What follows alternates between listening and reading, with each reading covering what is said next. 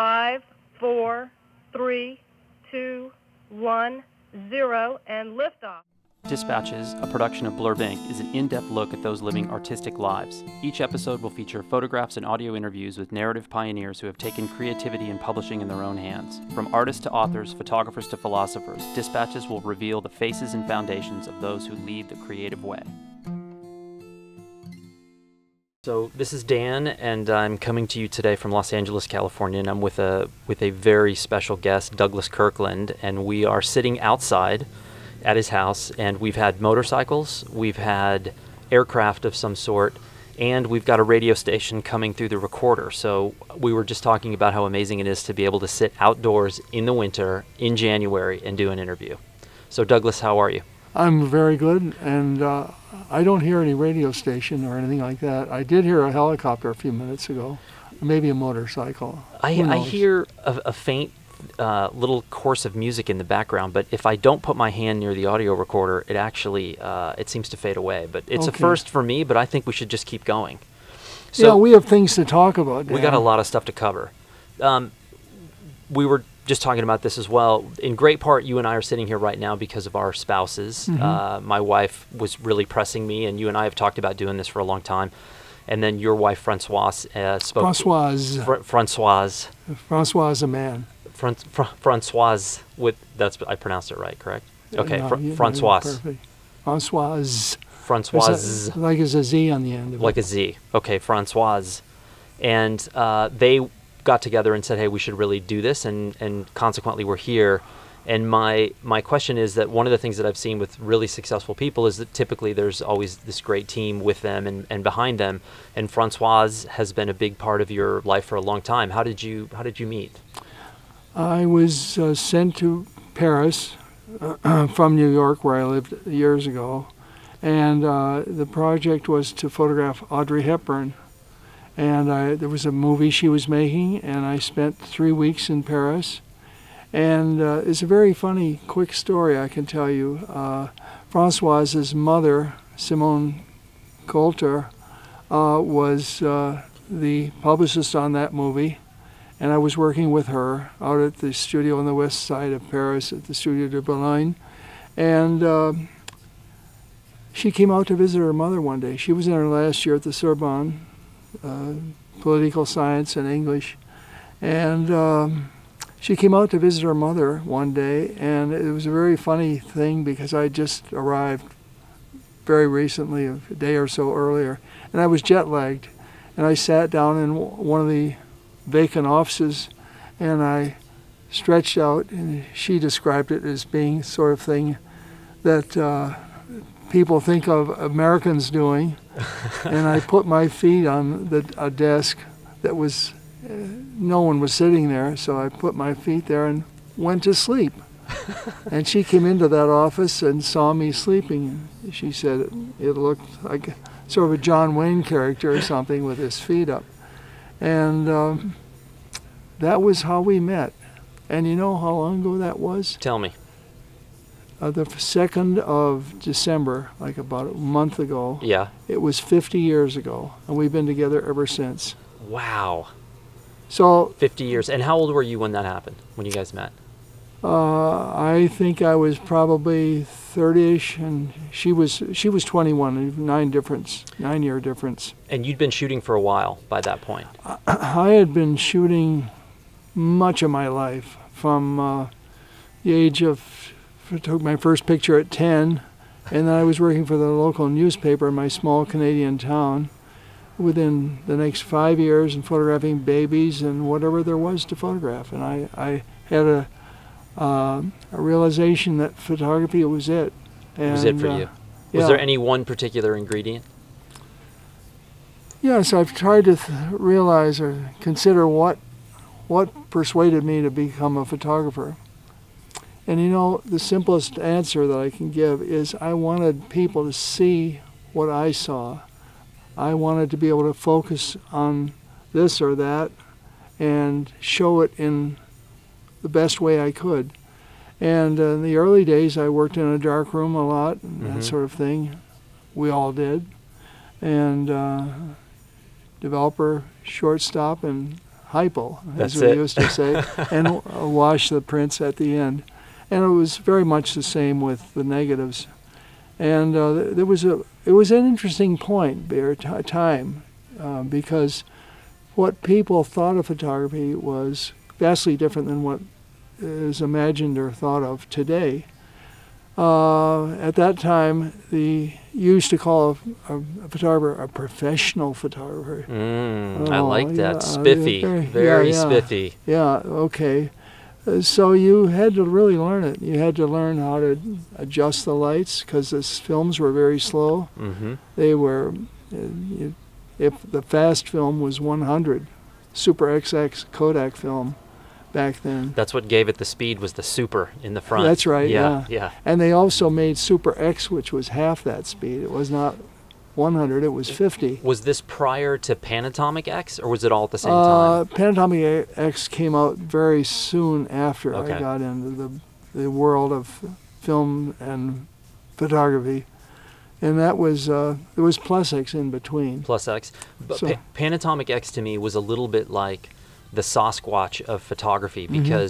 By the time I came along, it was just the legend of Panatomic X, and there were ta- there's talk of guys that made their entire career on that Mm-hmm. one film, and how it was so different and so magical. But I, I never got to see it, so it's the it's still I'll, the I'll tell you one other magic name was Kodachrome. Oh yeah. Kodachrome had been developed by two uh, musicians who worked for Kodak, and uh, legend has it that they would uh, time the time uh, required in certain chemistry uh, as they were developing the Kodachrome in total darkness hmm to um, different music that they knew.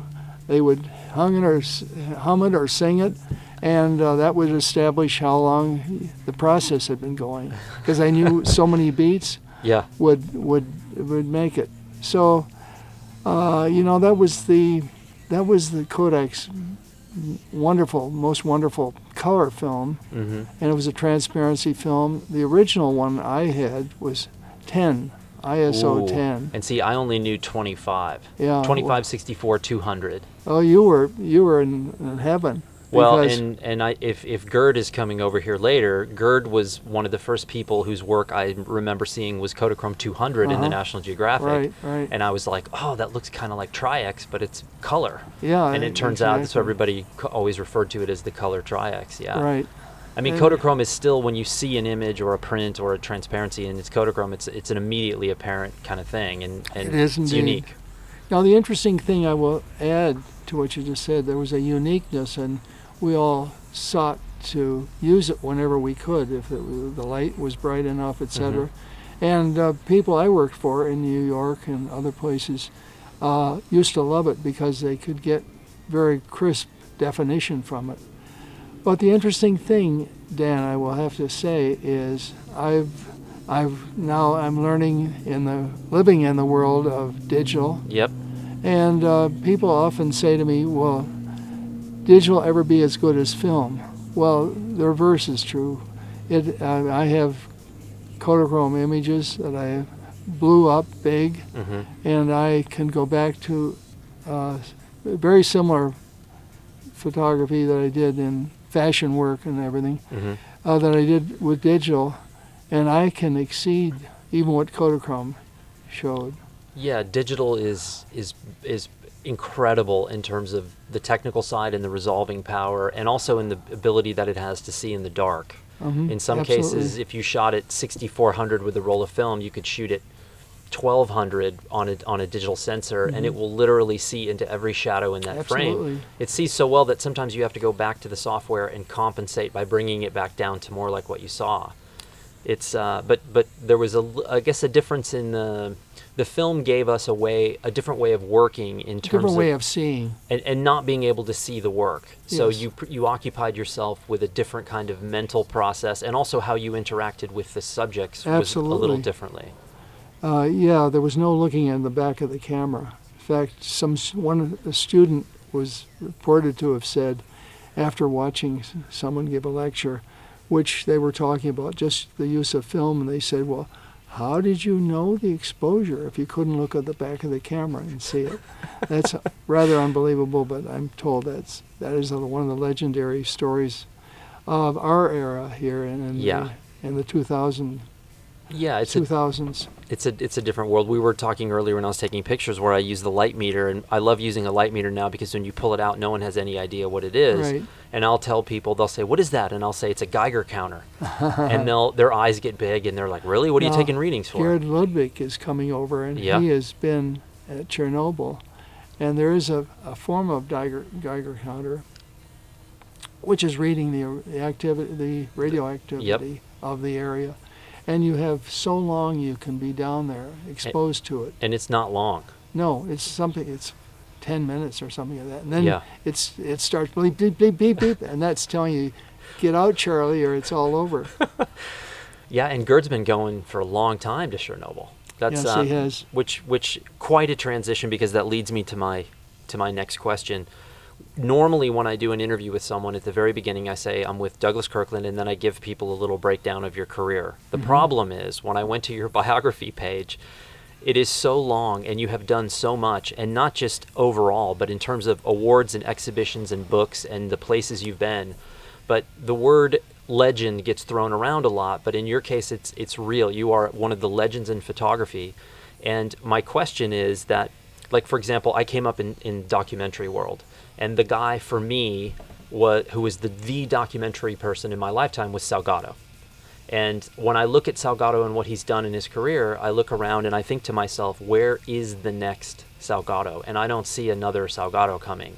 And it's for a variety of things. But in your case, who's the next Douglas know, Kirkland? honestly, you can't really say because it is guided by so many um, uh, things that have happened. Uh, for example, we, we were talking also earlier about the changes in photography, hmm and uh, I, you know, one of them, regrettably or sadly for me, is that digital on uh, tele- phones Oh, and yeah. uh, that has sort of cheapened the the idea of making an image for for a lot of people.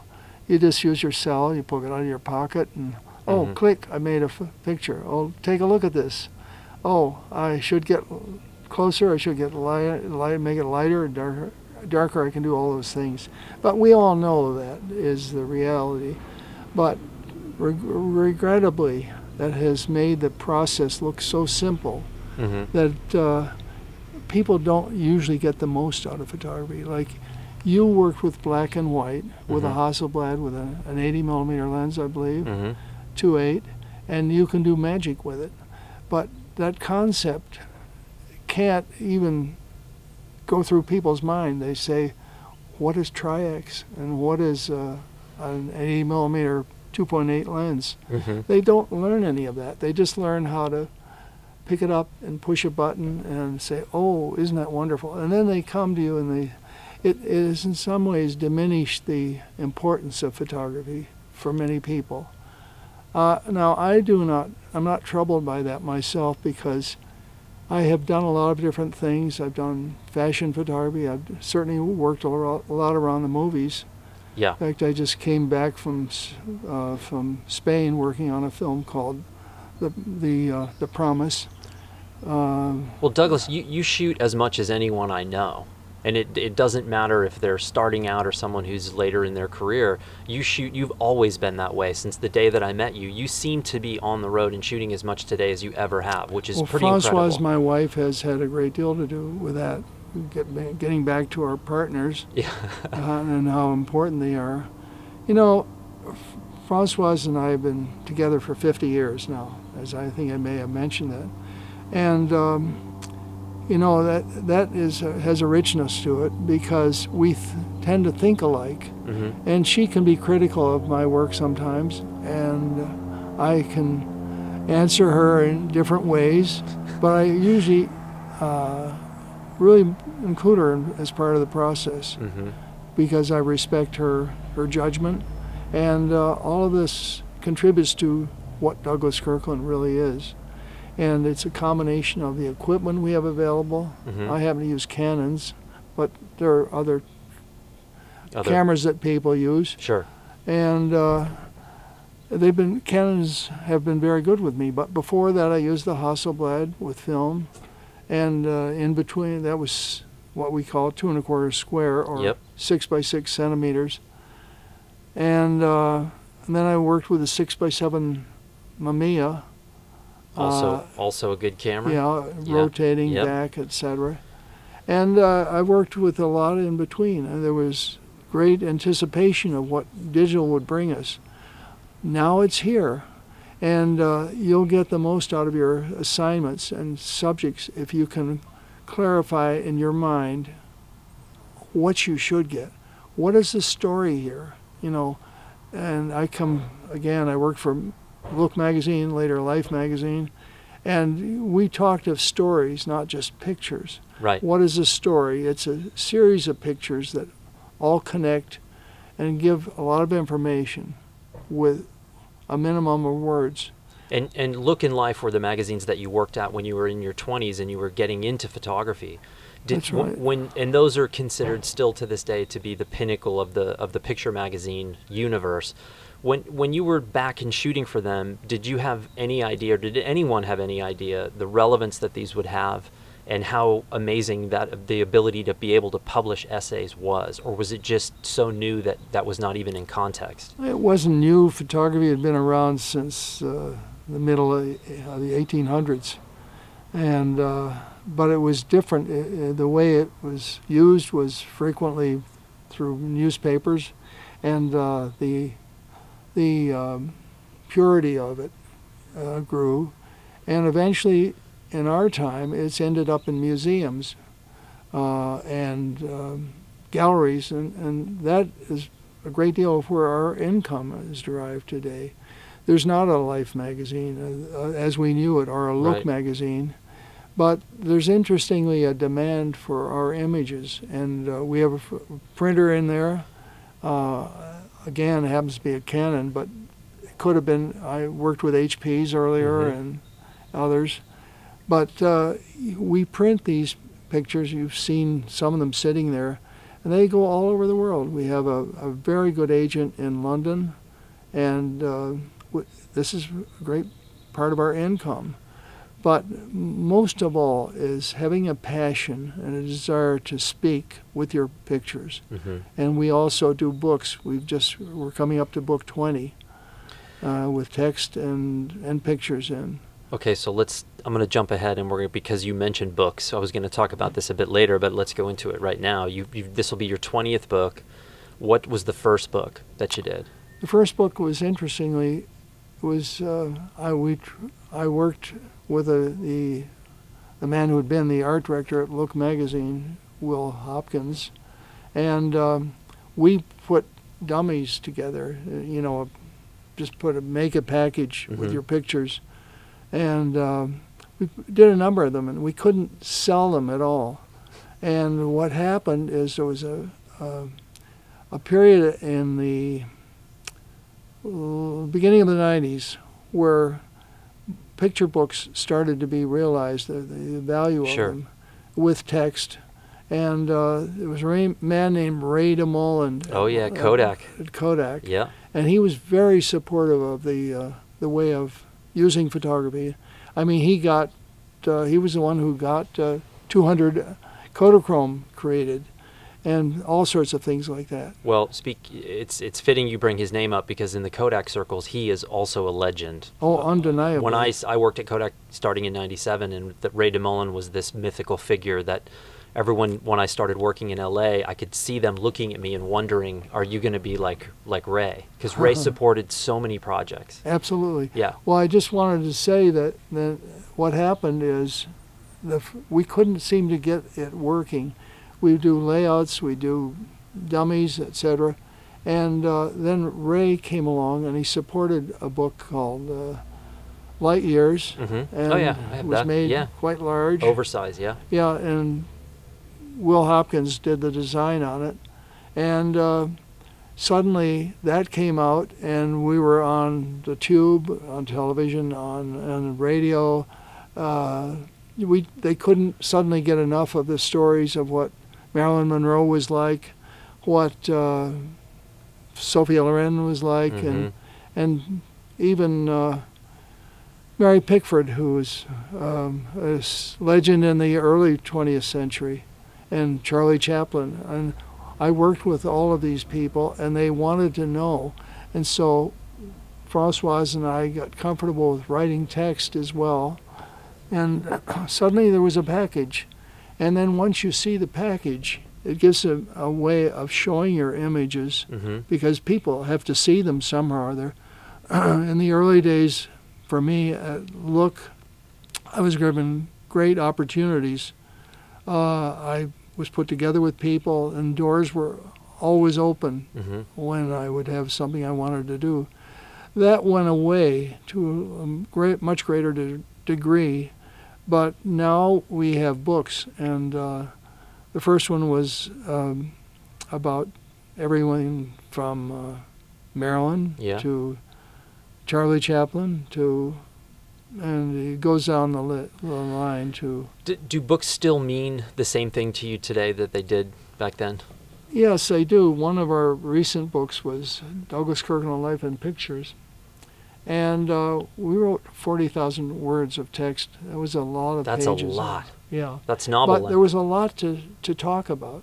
Well, that that's that's the one thing I want to bring up is that you came into photography at a time where it afforded you a lifestyle that is that is really unique to the world. And I think even for people who are getting into photography today, for the general public, the idea of being a photographer is a, is a romantic notion that you Mhm. lead this unbelievable life, and you're one of the people who actually did live this life. So, the stories that you lived and the behind the scenes of what you did to me is incredibly important because people are not getting that kind of access anymore. They're not getting that kind of time with people, and it's that's a huge part of the story.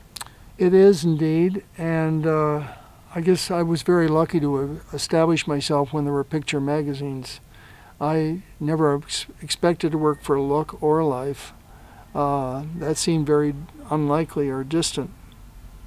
I would have been happy to have a, a job in a small newspaper, and, but that was I went to photographic school as well, up in Buffalo, New York, and uh, I, I got so much, but it was the joy of photography, and frankly, what uh, life in photography is really all about is where I've gone, who I've been with, and Francoise wrote sections uh, as well, and it's it's speaking with your voice and with honesty as much as we can, and that goes for the pictures as well.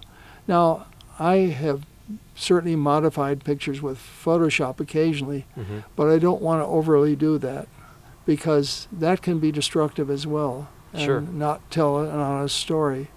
And the uh, funny thing is, people sometimes say to me, "Don't you think photography is being destroyed by by uh, Photoshop?" And to a large degree, I'd say, with many people, yes. Mm-hmm. But you know, we could put put pictures together all through this previous century Sure. and there were different ways of doing it. Man Ray was a great photographer in France, an American living in France, and he did Oh yeah. incredible material. Yeah. Yeah. That's right. We can't help but respect.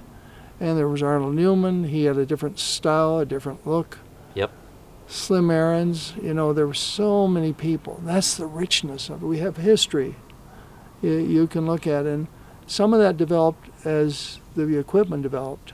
Now I still use an 8 by 10 camera for specific uses. Well, I wanted to ask you about that because when I went through your website, I knew already that you shot 8x10, and the first 8x10 work of yours that I ever saw was from Australia, the Baz Luhrmann film, and you, it was the 8x10s of Nicole Kidman and Hugh Jackman. And when you see that work, to me, I, every time I see it, it just stops me. And then from that, I saw your other portraits with 8x10. What prompted you to dig that out, and, and why are you using it? Uh, well, to begin with, uh, I, I, one of my jobs early on was working on a commercial studio in Buffalo, New York.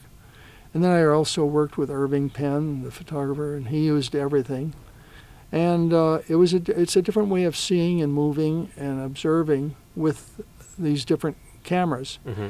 And uh, the 8 by 10 in case people are not aware of that, what it is is it's a, a camera that you put a a, uh, a black hood over your Black head. hood over your head, look, yeah. Look through the back of it, and the in- image is inverted, and you have to uh, imagine what it would be like if it was inverted again. Exactly. And uh, but the interesting thing is you learn to speak to this camera, and you have to build it. It's always on a tripod. Mm-hmm. I can't imagine it ever not being. And uh, you learn to get tight, and uh, Richard Avedon used it a lot. And it shoots an eight by ten piece of film. It's a giant it's a piece of film negative. in in a, uh, a film holder, and it's it's uh, eight by ten inches or twenty by twenty five centimeters if you prefer. So earlier tonight, when I was going to photograph you, I pulled out my Hasselblad, and you said uh, something like "Ah, Hasselblad," and we talked about the Hasselblad, and I said one of the things that I enjoyed about it was when I pull it out to photograph someone these days, it's always a topic of conversation. Right. What is it like to work with the eight by ten, and how does somebody Well, like okay. how, what, what does the subject do when you when you unveil that well, thing? to begin with, they know you're serious. I photograph directors with it and uh, a lot of stars, and um, it's a supplement. It's not the principal camera. It's it's like sitting here and talking tonight. We have time right. to to speak, but uh, if uh, you're, you if you want if somebody's going to move around,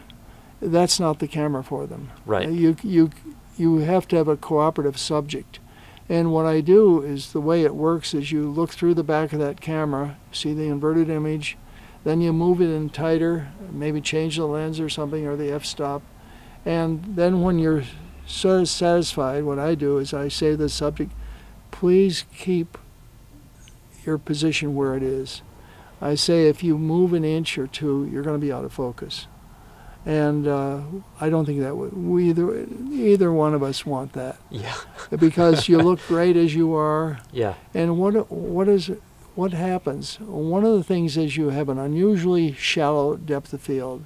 In other words, the f- background is It's just gone. wonder, wonderfully out of focus. Yeah. And uh, so you you take talk to people this way and advise them that they can't move. And if there's somebody who cannot sit still, I'd say get a different camera out.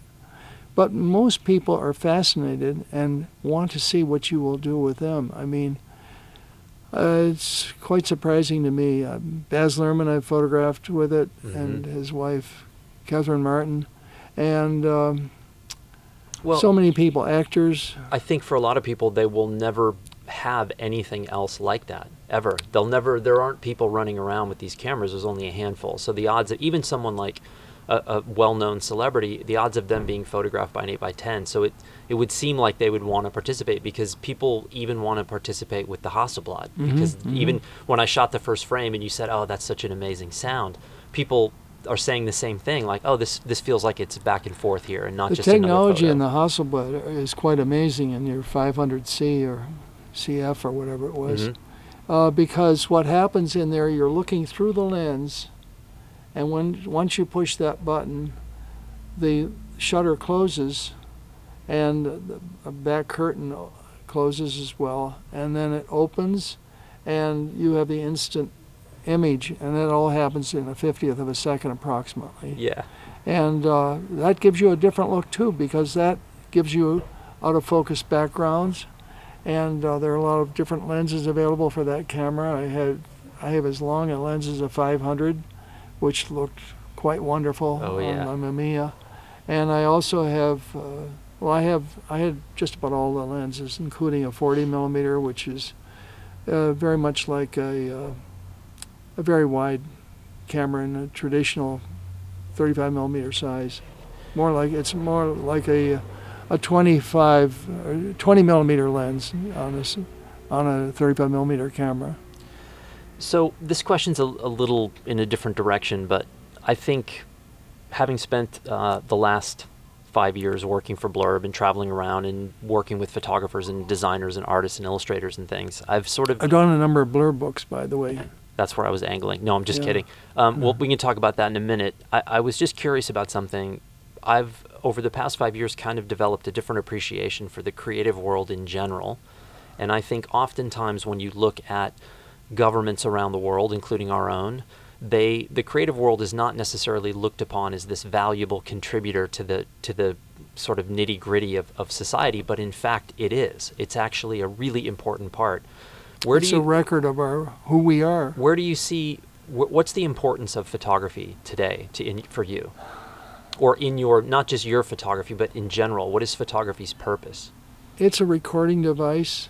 Uh, television and movies certainly are recording devices as well, and uh, photography is in, involved in, in those as well. Although you're, it's not a still camera, but it's uh, getting the movement. And uh, again, you can express yourself through any of these. Add words to your pictures, which some photographers strangely are uncomfortable with. They, Mhm. they say my picture should speak for itself. I'm not a believer in that because I feel uh, people are often interested, and that's what we do. Books like A Life in Pictures, uh, with we we're showing the pictures, telling a story of what happened and how it happened, and that it, it expands the, the learning you can get from it and the process of uh, everything and uh, I say everything, I mean everything, uh, the input of to the image, and then to see it in galleries and museums. I have a number of museums all over the world, Mm-hmm. and uh, I was we were recently invited to Monaco in in sort of the south corner of France, and um, we in one week, I'm gonna, I'm generalizing here, we sold thirty-seven thousand dollars worth of images. Wow. That's I'm just that's the magnitude of it, and I, we don't just do it for money. We don't at all. We we're comfortable, but we're not millionaires, for a number of reasons. But that is exciting. They want to see what you recorded. What was Sophia Loren really like, and uh, Mm-hmm. or or They know, they want to hear the stories. they want to hear the story. They want to see the image. They want to. It's almost astonishing to me. People want to live with that image on their wall. Uh, probably our our best selling images are Marilyn Monroe. I spent one evening shooting her. Mm-hmm. I saw her before and after, but the shoot itself was that long. And uh, our Marilyn Monroe's 40 by 60 sell for more than $10,000. Now, this is not what it's about. This allows me to do what I want. When I want to do a book, I can do You it You can do it. Mm-hmm. and uh, that is tremendously exciting. I wouldn't want to mislead anybody with these numbers, but uh, those are realities, and, and I consider myself exceedingly lucky. Now, Francoise has had a great deal to do with this, and uh, contributes with her her culture. She's French, obviously. I'm Canadian, English Mhm. Canadian, and um, we uh, we run together very well. She's from Paris, and I have spent a lot of time in Paris, a lot of time in Italy, and also Australia.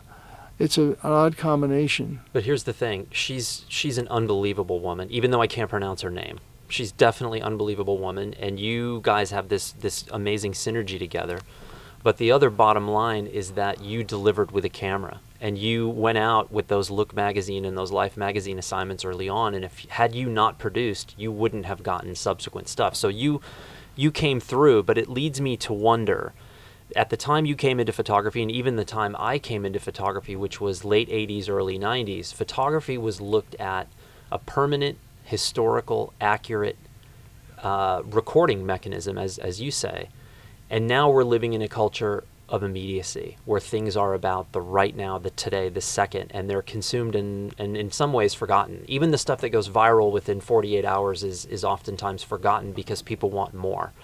So, Yeah. how, how does it feel to have this archive of history that's 50 year archive of history in a world that's that's really consumed with the immediate but yet at the same time people respond to what you have because like for for example the Marilyn shoot um, you were only with her for that one shoot but what you produced in that shoot was really good Wrote words as well. And you wrote words. Was that something you did all along? Did you write words? Well, I lived. Uh, uh, um, I lived with journalists a lot. Traveled at Look and then at Life, so you you learn the the process of thinking. Uh, I had a f- wonderful friend named Jack Hamilton who worked with me with Marilyn, and I saw how he built the, the words in in the story, and uh, that's very much what I did with that book as well as the other books we've done. and did you write as you were going in a journal, or did you do it after the fact? Uh, it's usually done after the fact, but it, it's some people do it in a in a good way with a regular journal. The only misfortune I would say to that is you become if you become too distracted from your camera, hmm you probably won't get the best images.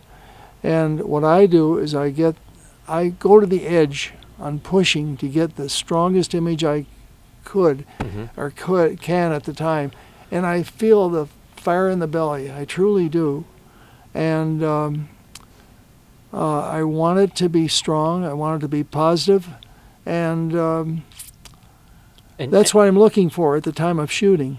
And then I think about it later, and I ask myself certain questions. What kind of a day was it? Or was I nervous? Maybe I wasn't. Maybe I was. What elements contributed to that? These are all the. This is, you know, for me, that's why uh, it's great to do text as well because you can uh, show a little more. Now, some photographers will say, "I say it with my image." right. Well, I, I don't say anything's wrong with that, but I want to have, have surround myself with more information rather than less. Now, there's a That's probably the paparazzi coming to photograph Yeah, right. us. I'm thinking. I think it's a police helicopter heading someplace. in L.A., a police helicopter? No way. Just kidding. So- we're, we're in Hollywood, you know. They're after someone. So when you're when you're photographing, is it? Explain the feelings that you have when you're sh- when you're shooting. Uh, okay, very quickly. I certainly have answers on that. To begin with, your subject is very important. Don't ever sort of diminish them in thinking you're you're the big shot because you're the individual with the camera. hmm But you have to make them feel confident and that you care about them, and uh, that is part of the secret. And they often say to me at the end of a, a seeing uh, my pictures projected, uh, "How do you do that?" And I say, "I don't do it alone. We do it together." And it's a very important lesson if you're making portraits of someone, is that they should feel comfortable because often photographers forget that people are very nervous about having their picture taken. hmm And part of your job is to make them comfortable and make them realize that they have they are part of the process very Mhm. much so. And uh, I really want that passionately. That I really do. I want them to feel that and uh, that I realize their importance. And so uh, if they find later that it's it captured the right thing, I'm happy. But you can't do it any other way. It's not a one-person orchestra, not, not an individual orchestra. You do it with your your subject. So when I used to do a lot of portraits, I I always found it helpful to have a lot of other I don't want to say distractions, but I found it easier when there were other people or other things going on because I found that when I was working, I didn't necessarily want to talk a lot. I wanted to the, the hunt and the the thrill of making the photo was the fun part for me.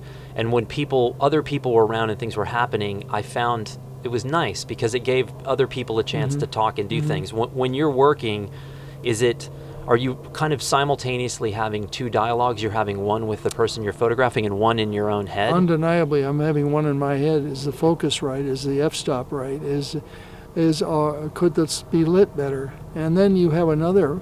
This is more of a, a secret one. You say, "Oh, she has a very strange nose," and then what you say to yourself is, "How can I make this look better? Do I move back with a And longer is- lens?" and this is all while you're you're talking to all- the person. Yeah, uh, uh, there are two conversations going. The, the, the one which is on the surface Yep. and the one that I'm having with myself. because you know you can have the most wonderful experience photographing somebody, but if you don't get the goods, hmm then then it's a very serious loss. So speaking of that, um, failure is something that I'm fascinated by because there seems to be a different reaction to it in 2016 than there was back in the day. I want to say something right here. Okay. Uh, after a shoot, I replay it in my head. Sometimes I wake up at night and I say, and it's both positive and negative. hmm Say, I, I know I was on because I got this, this, and that, or I think th- they were distracted. Mhm. What did that? How can I prevent that from happening in the future? How can I make them feel happy and comfortable? And uh, usually, if I feel I've really succeeded, uh, they w- leave feeling good. Yeah. That's what I would like. Uh, they shouldn't be like a trip to a dentist's office for drilling in their mouth or something like that. No, it's not that. It's, they should feel leave feeling they they have contributed, and there's going to be value in what you've done together with them. There's nothing better than making a picture that you you you're pretty sure you have, where you know that you just you just got something. There's this feeling of sort of elation that allows you to then get crazier and experiment even more. Is there is there a shoot that you remember that didn't go well that you looked at and said, you know what, it didn't go well, but I, I, I actually learned something in the process? I absolutely, that definitely is a case I have undeniably had. As in, early in my career, I probably made more um, failures than Mhm. great pictures. I mean, I could go back to when I was a young man with a speed graphic in my hand going to weddings, and uh, we used flash bulbs in the time, and I realized that I was shaking the camera. So things like that, and uh, I had to learn. And um, but I always want to review what I've done, and uh, especially if you're traveling and doing a uh, like a travel story or something Mhm. for a publication, uh, you have to say, what is the essence of this, and did I get the most out of it? Was I working with too little light?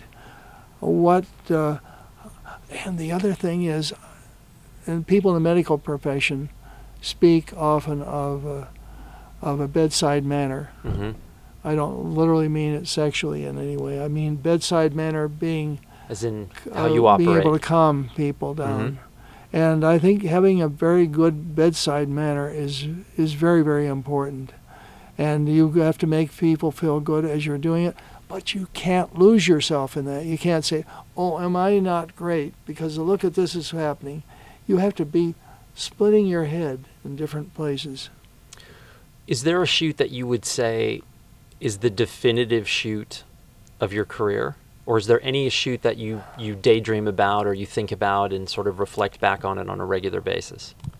The uh, most important shoot is that if if I was photographing you right now, that would be my most important one. It's the what I'm doing now. I want to push myself to the limit, and if I have to try to relax you more, Mm-hmm. I will do whatever I can. And uh, I try to know something about the people I photograph, if possible.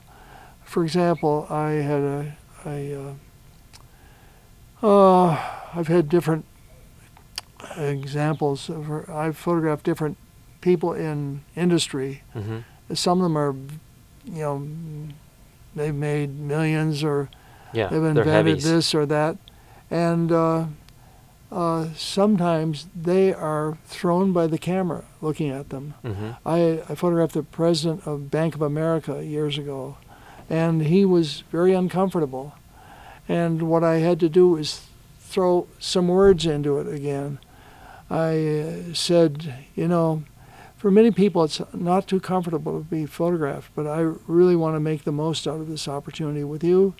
And uh, I photographed, uh, and I will talk about JFK, and some Mhm. people like that and uh, we did very nicely together and things like that. This is it. You, you, and you suddenly find, oh, if he's done that, uh, if he's done this, Yeah, he's probably Well, going to make me look pretty good. yeah, and that's and I and he cares. He really cares to make me he wants to me to look good.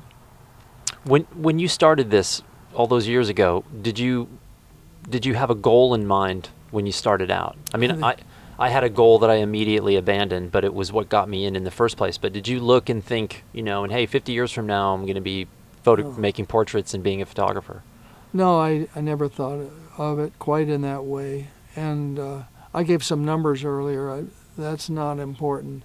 I just want to peop- people to see what the possibilities are. Well, I think I think that's important because people. We talked earlier before we were recording about it's a being a photographer today is a very difficult thing, and I think you have to want it more than you possibly imagine if you're really going to make it. But Yes. the the beauty is that if you do make it and you somehow learn to make original work, your work can have a value that can then provide you the opportunity to go and do what you really want to do. Right, That's really what we're all here do, doing it Oh, for. undeniably. Your point is very valid there. I mean, it's not just taking pictures, it's taking the pictures you want That's right. and feel you can make the, the most out of that, the, that photo session. And it can be people in all sorts of professions. I mean, I know a number of doctors, for example, and I, I have a different. Sometimes they're interested in photography, so we get talking about that. Mhm. I was just talking with somebody this morning about his his camera and his pictures, hmm and uh, you know, there's always something to connect with people on, and that is what I think most people want. They want to feel comfortable, uh, and know that you're making them look good, and you care about making success a successful picture or series of pictures of Mhm. them, and uh, that's that's it. I've worked for I've worked for a lot of different types of publications. That's something else I will say at this point. Um, I've been through cycles of, of all sorts of work. We've talked about look and life, hmm Uh, Movies. but I also worked for Fortune. I worked for different publications in different times. For Right. example, there was a, uh, a period in the, the beginning of the 80s when science publications were all the big thing. And I got interested in astronomy.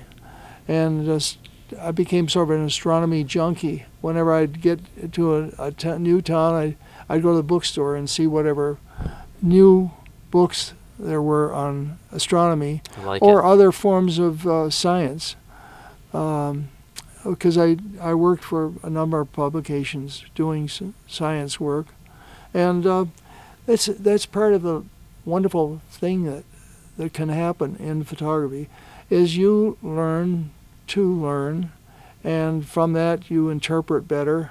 And um it's it's exciting. It really is. I mean i i say that with glee because i've had various opportunities i want to also say something else the road can be bumpy at times i Mhm. always tell students don't think you'll always be on top of things you can have like i had a very quiet period at the beginning of the 90s it's when uh, there was a, a recession a Mhm. very uh, major one and suddenly the the magazines like time and Yep. uh, They got quiet too. they got very quiet and i used to do a large portion of their covers for them and they suddenly didn't want to pay the, the, the fee that my agent was getting for them and so you have to what i did is i became interested in photoshop and the use of computers and i, I spent a couple of years doing that uh, whenever i wasn't on Mhm. shoots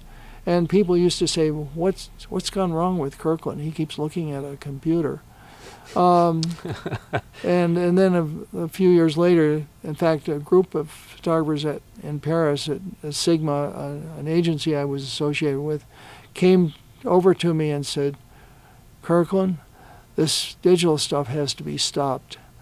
Uh, you're going to destroy photography." Well, it didn't happen to work that way, and within five years, they were all trying to learn it themselves. Um, just the way we can transmit and submit material and how we what we can do, what we can photograph. Well, So that that's how I I invested my time because I was interested in Well, I all think- sorts of things. you've been doing this for a long time and you've adapted many, many times to many new things, whether it's trends in the industry, it's a cultural change, it's a technology change, etc. I have a question about originality, which is when you first picked up a camera, and let's say you first starting, you're working for the newspaper, and then you get into Look in Life. Was there a time when you were making pictures that were really kind of other people's pictures because you were looking around, or did you immediately realize that you were seeing things in a unique way and that you were making unique work? I have to tell you the truth on this, and that is I probably had enough ego that I thought I can do this better. So and so's done this, but I think I see new, another way of doing it. And it was s- similar in uh, working for science publications.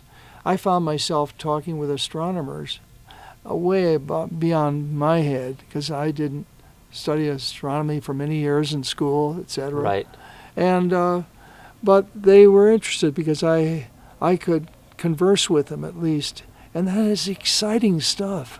Now those science publications all went away. Mhm. They went away as quickly as they came. There was there were publications like Science Digest. There was Mhm. another one called Omni, Oh yeah. and uh, that doesn't exist today. And I used to work for Omni quite a lot, um, and uh, it was exciting to keep learning and expanding and find new ways of looking. And you you use lights or not, and uh, that was all part of the process. I get excited by learning and uh, continuing to do things, and that's why I'm excited today. I mean, I uh, everything has its place and time, and uh, you always have to be prepared to have some downtime. In Sure. other words, don't think because you get established that you're you're not no one's ever going to uh, knock you back, as you will fall in your behind more than once in in a 50-year career, uh, or 50 closer to 60 year in my case career. Well, speaking of exciting, it's it's exciting to be finally sitting here in front of you. I've I've known you now for a long time, but we've never done what we're doing right now. Um, secondly, it's too dark for me to see my qu- the rest of my questions, but I'm just going to end with one, which might seem a little obscure, but it's not. Um, I work for Blurb, and the the founder of Blurb is famous for coming back to the office and saying, "Hey." I sat next to so and so on the plane and we came up with this amazing idea. Mhm, So I was thinking to myself what it would be like to land on a flight and get seated next to you and very innocently lean over and you know you start the small talk and as people do on planes and someone says, "Oh, what do you do?" How do you answer that when someone says on a plane, "What well, do you do?" Well, to begin with, I don't want to appear to be bragging. Maybe I've said too much, but I, I say it with enthusiasm here to, tonight. But uh, it's uh, what do I do? I take pictures and I, I do books and I do work with my wife, Françoise, and we work in different parts of the world.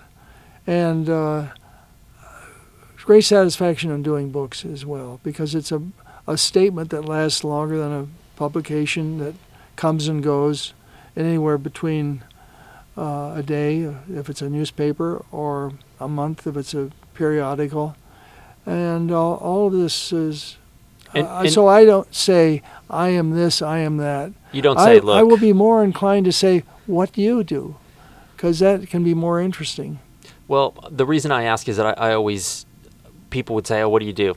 I'm a photographer. Oh, really? What kind of photography do you do? And depending on the mood or how tired I was or how long the flight was, if I wanted to talk, I would say, I'm a documentary photographer. Uh-huh. And they would go, Oh, really? What kind of stuff do you do? If I didn't want to talk, I would say, I'm a wedding photographer. And it never elicited the follow up question. listen But- there's nothing wrong with wedding photographers there are some very good ones out there There, there are. Um, it just doesn't have the same cachet when, when it's you know in, in the public. So, Mhm. um, but you brought up books again, and let's let's end with with the books. There, why why is it so important, even in the 2016, for people for photographers to look at their work in book form? Well, frankly, I've done a, a number of uh, books with Blurb, Mhm. and uh, I've been very satisfied with with the results. And uh, so let me just go through it. You you let's say a Blurb book. You uh, know your material, uh, and uh, for example, I photographed uh, all the people up for Oscars two years ago and uh, nominees, hmm and uh, there were 30 of them, and uh, they they were in an exhibit over at the Academy of Arts and Motion Picture Arts and Cinema. I think I went to that. Okay. Yeah, yeah, yeah. You did. Okay. So, uh, uh, it was suddenly it was all over, and uh, but what I wanted to do is put a book together, and uh, so I I designed one uh, because I've been around Mhm. design studios enough I have a somewhat of a feel for that, and I made I made uh, that book of, of the different people who Mhm. were up for Oscars and commented on it. That is exciting. It's giving more permanence to that work and that that year, two years ago, I think it was, or three years ago, and uh, because things do come and go, and the Mhm. Academy ended up buying some of those books for their own, own use. And it also makes you you think about the work in the sense that you've got to choose a cover, you have to choose a sequence. You, it really give al- allows you the, the the privilege of spending time with critical thought aimed at nothing but your work to try and get your head around it to put I the book agree together. totally with you on that. That's exactly, it's, it's you're right on. I believe because it gives you distill the work in your mind more, and then when you put it on the page, with some words added, if if there, if it's appropriate Mhm. to put words, that's the ultimate goal for me. That's the bottom bottom line, and that's what Douglas Kirkland is. Well, I think that's a perfect uh, a perfect way to end. Thank you. There's you. no more choppers. I don't hear the music in the radio station coming through, and it's too dark for my questions. Okay. Thank you so much for taking the time to do this. I'm glad that you could do this today with me. Absolutely, I'm honored. This is not anything that either one of us were looking for, but I, I've enjoyed talking with you. Me too. And I, did. respect what you've done as well. Thank you. I appreciate that. It means a lot. Thanks again. And your wife, Amy, is, has been a friend for many years. Absolutely, we got to work her in. Definitely, she's going to be listening to this. So, um, yes, she was she was adamant about putting this together, and I'm really glad. I'm really glad she did. This is Okay. um, this has been a, a highlight for me. I'm, I'm, ge- I'm taking your hand and shaking it, but Yes. I'm also shaking Amy's. Absolutely. Because I'm sure in your life, the same as in Francoise's life with me, she has contributed a great deal.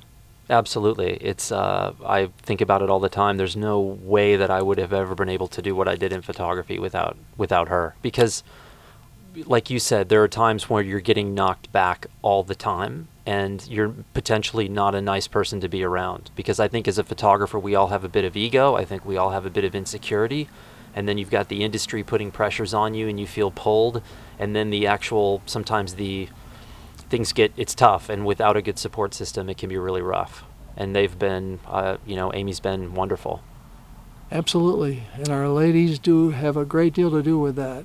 and now we get to go eat with them Okay. all right well uh, thanks Enjoyed again douglas with you. you too Okay, bye.